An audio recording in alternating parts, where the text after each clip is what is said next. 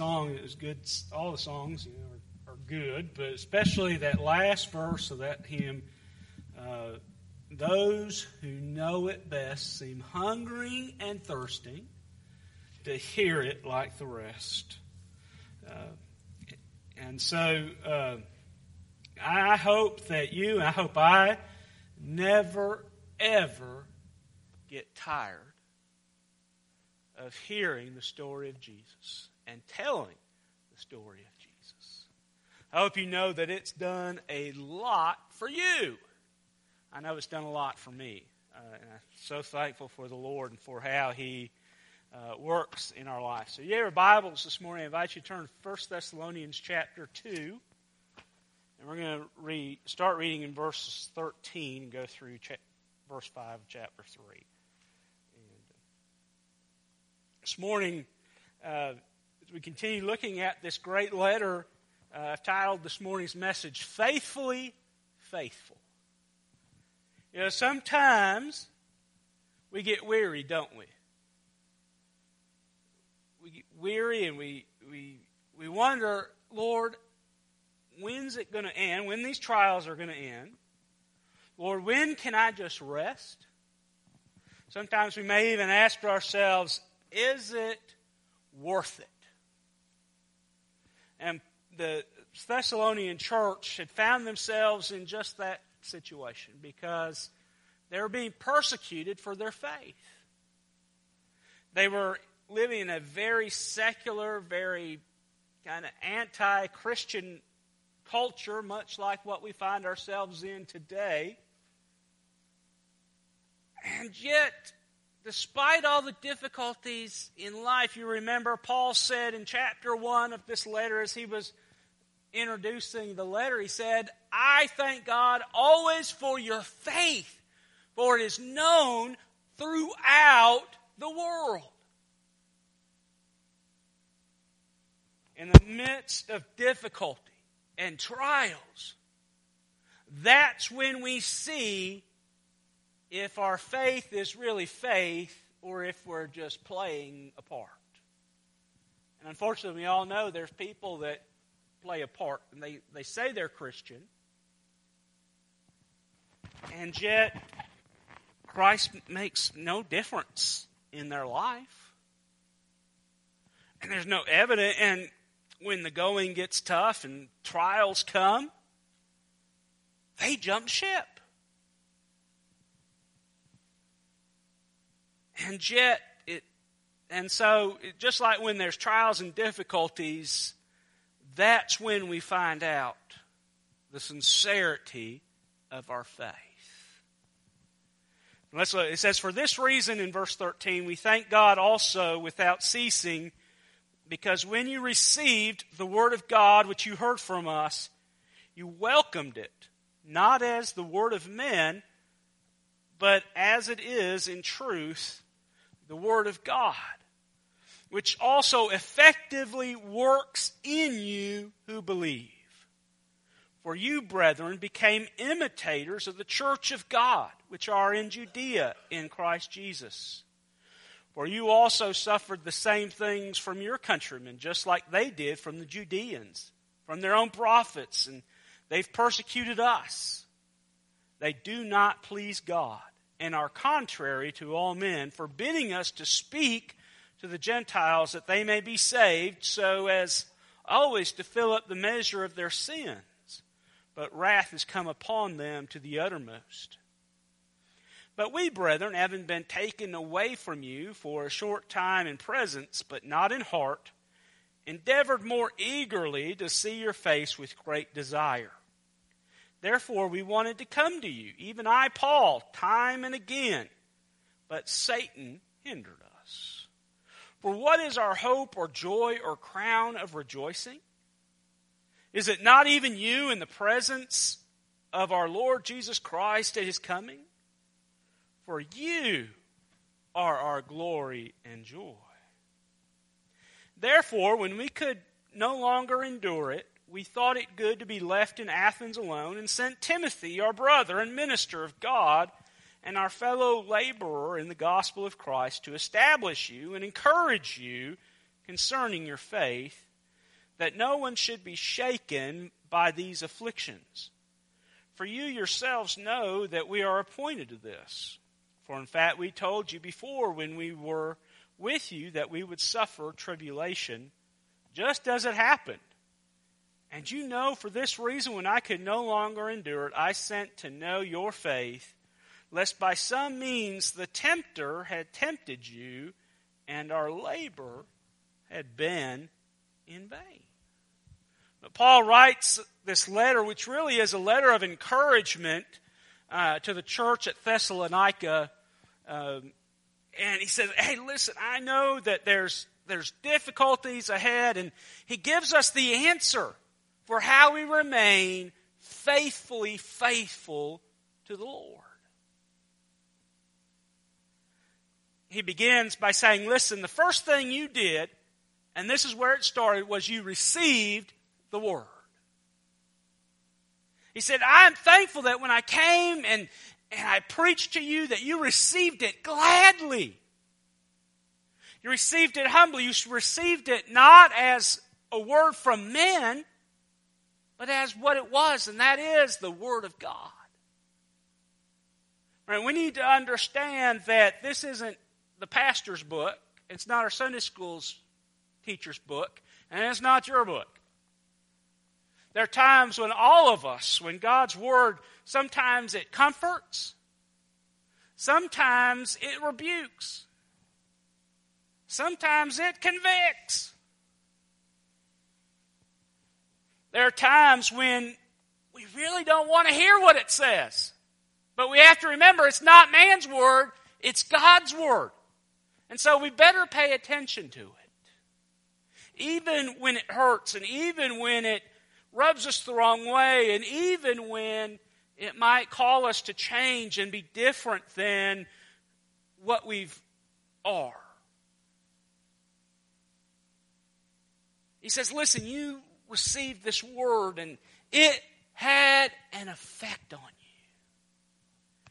Paul says in 2 Timothy chapter 3:16, all scripture is given by inspiration of God and is profitable for doctrine, for reproof, for correction, for instruction in righteousness, that every man of God may be, may be complete, thoroughly equipped for every good work. God's Word is profitable. even when it provides discipline. Now, think back to when you were young. We all had some discipline. That was not in a good way, it was a punishment. We didn't enjoy it. At least I know I didn't. Chances are you didn't either. But was it necessary and did it do you some good? Yeah, I think it did because you're leading at least semi productive lives. You've kept yourself out of trouble for the most part. You've learned your lesson, you know, when you've grown into a responsible adult, or at least working toward that. There are times when all of us need correction. There's times when all of us need comfort. There's times when we need encouragement. There's times when we need a good swift kick in the rear end, or maybe the Lord taking us by the shirt tail and pushing us in the direction he, He's been trying to quietly lead us, and we've been stubborn and, and not been prone to listen. Well, so the Lord sometimes grabs us and slings us. Says, all right, if you ain't going to go willingly, I'll get you to go. We have to have the attitude and understanding that God's Word is just that God's Word. And we have to receive it gladly. And in fact, we need to receive it not only gladly, but we need to receive it regularly. I tell you that if the only time you ate was on Sunday afternoon after a good sermon, we'd all be dead. We don't just eat once a week, do we? Why, we eat every day. In fact, we eat more than once a day. Why? Because our body needs that constant supply of nourishment. God's Word is our spiritual food. And we need to eat on it as regularly as we eat on regular, on physical food. We need a regular intake of God's Word. Why? Well, because it is God's Word, but Paul says the reason you need it so regularly is because of what it does. See, the Bible says that Scripture is sharper than any two edged sword, and it can pierce to the very inner part of a person.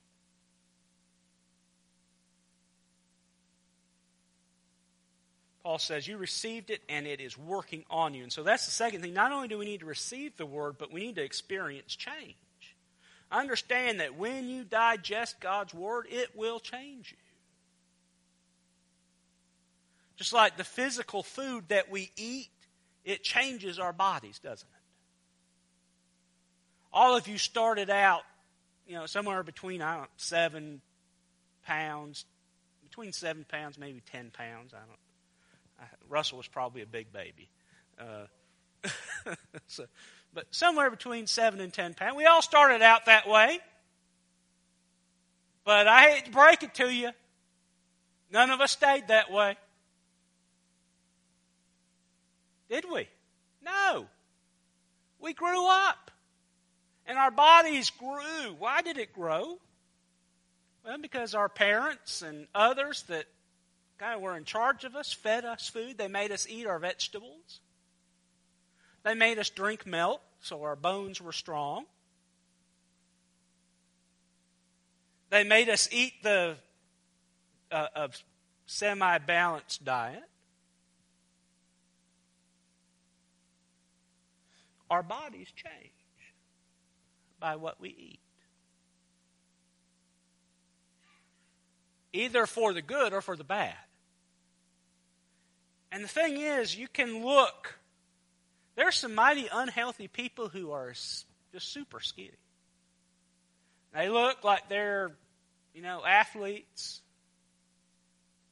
The truth is, they're very unhealthy because they put unhealthy things in their body. Outside appearances can be deceiving. But you know what? When you go to the doctor, and I hope you all do, this might be your reminder. You need to make an appointment for your checkup. If it's, in fact, if you don't know who your doctor is, that's probably a good sign you need to go. Uh, and so we all need regular checkups. And when you go for your yearly physical, you, you know, that vampire that sits in the nurse's office takes that big old needle this long, and she jabs it in your arm, takes out six vials of blood. And you know what? When they send that blood off to the lab, the doctor gets a report back. He doesn't have to ask you what you've been eating. And he doesn't have to ask you if you've been exercising or not. Because your blood has told him. If your A1C level is 10, he knows you haven't been taking your medicine laying off the sugar like you're supposed to and exercising like you're supposed to. he knows by looking at your cholesterol if you're eating what you're supposed to and exercising like you're supposed to. And when you do those things, guess what happens? Your body changes. Well, the same thing is true when we digest God's Word. It changes us, it makes us different.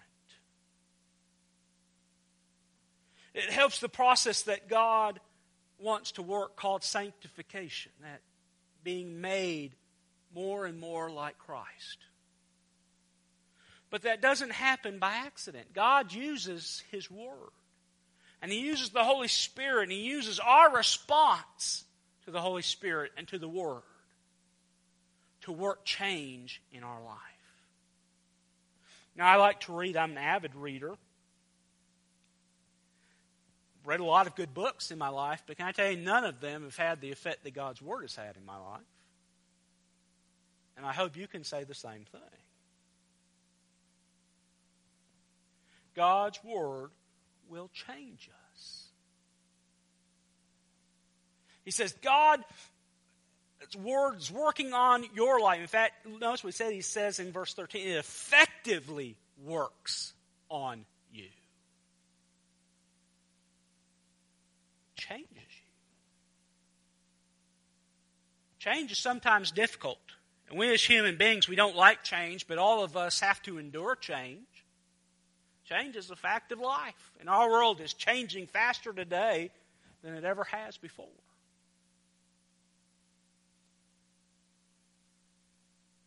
Things do not stay the same. But I suggest to us that's a good thing.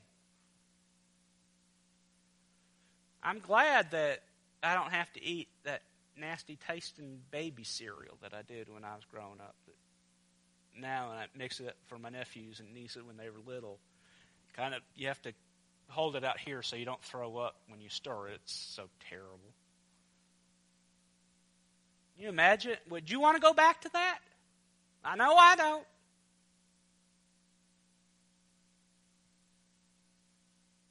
And so I'm thankful that we experience change and that God's Word works on us and works in us.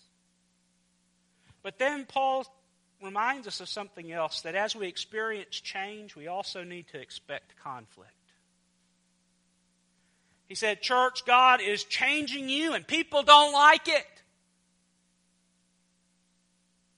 And because they don't like the change that God's making in you, they don't like you and they don't like what you're doing. And so they want to tell you to shut up. They want to make you silent. They want to put you on the outskirts of society and culture and influence. He says, hey, they did the same thing to us. They say, you know what? They did the same thing to Jesus, too that Jesus' own countrymen didn't receive him. But the thing is that that didn't stop Paul. And it didn't stop Jesus. And it didn't stop the Thessalonians, and it shouldn't stop us. It emboldened them and made them want to proclaim their faith because they knew that, hey, listen, God is, there's something different about this person. People shouldn't have to ask us, Are you a Christian? They should be able to tell it by how we treat them, by how we interact with them, by how we live our life. But be sure that if you're following Christ, this world is not going to like it and you're going to have difficulties. Even more difficulties than are just part of life. Hard things are come in life, don't they?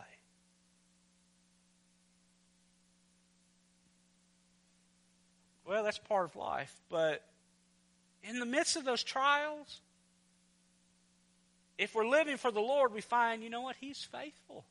And He's there for us. And just as He endured and came out victorious on the other side, He promises that we will as well. And so He says, listen, if you're going to follow after Jesus, expect conflict to come into you.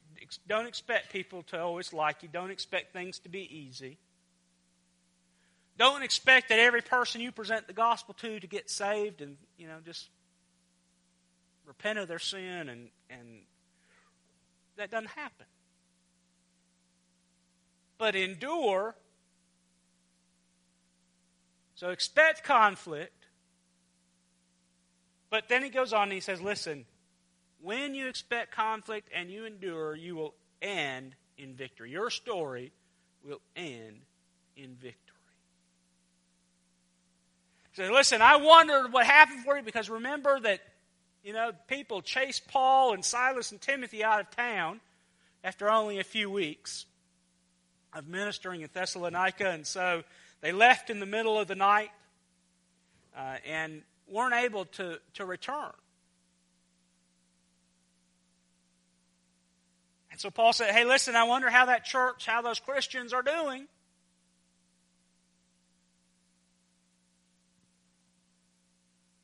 And so they sent Timothy. And Timothy went and helped establish them and encouraged them and went back and reported to Paul. And that's what brought rise to this letter. So Paul says, you know what? You are our glory and our joy.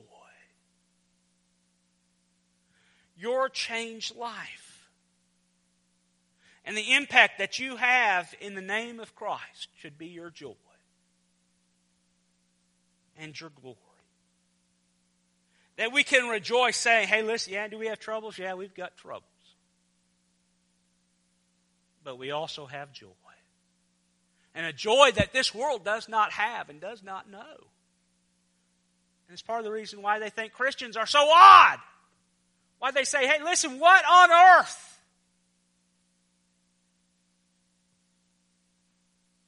They says, listen, the tempter will come. But if you endure, you'll have victory.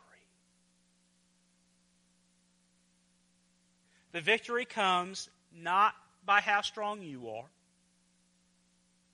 but by how faithful you remain to the Lord. Because the truth of the matter is, you cannot do it on your own. You cannot make it in this world without the Lord.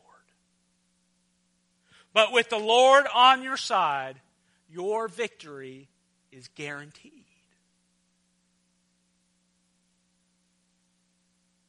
And so Paul says to us, just like he listen, endure, hang in there, don't give up. And the greatest weapon, the greatest nourishment, and the thing you need most in life is not feeling happy, happy, happy, happy all the time. The greatest need in your life is a steady, regular diet of God's Word.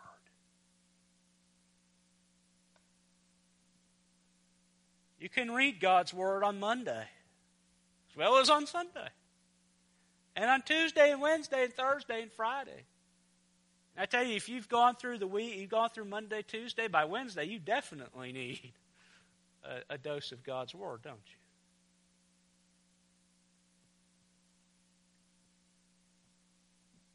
So God uses His Word to guide and direct us heard an acronym for what the Bible stands basic instructions before leaving earth. God's given us the instruction manual, He's given us the roadmap. It's for us to read that map and then to follow it.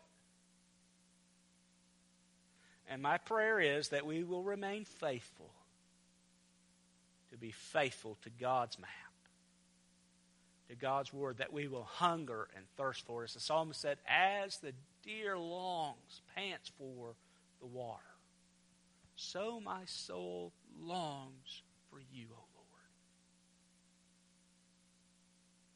You long for the Lord. Are you thirsty for God? Well, He's near. The Bible says we can have all of them that we want. The problem is we don't want much of it. We want, oh, a little dab will do. But God doesn't want to just give us a little dab, He wants to flood us. And by flooding us, change us. So receive God's word, experience change, expect conflict, and end in victory because God is faithful to us. So let's be faithful to Him. Let's pray together. Lord, we love you. Thank you for your word and how it challenges us. Lord, our prayer is that we would always be a people that would gladly receive your word. Lord, forgive us when we treat it nonchalantly. Forgive us when we don't feast on it as often and as regularly as we should. Lord, give us a hunger and a thirst for your word and for your spirit working and moving in our life. If there's one here today that doesn't know you, would you help them today to surrender their life to you, to receive the great gift that you purchased on Calvary? That whosoever would believe in you would not perish but have everlasting life. Lord, if there's one of your children here today, Lord, that they're malnourished, they're saved, but they're malnourished. And they've not been feasting on your word regularly and allowing it to change them, would you help them today to surrender their heart to you, to say, Lord, oh, give me a hunger for your word. Help us, we pray, to be faithful to you in Jesus' name. Amen. Let's stand together, church, and as we sing.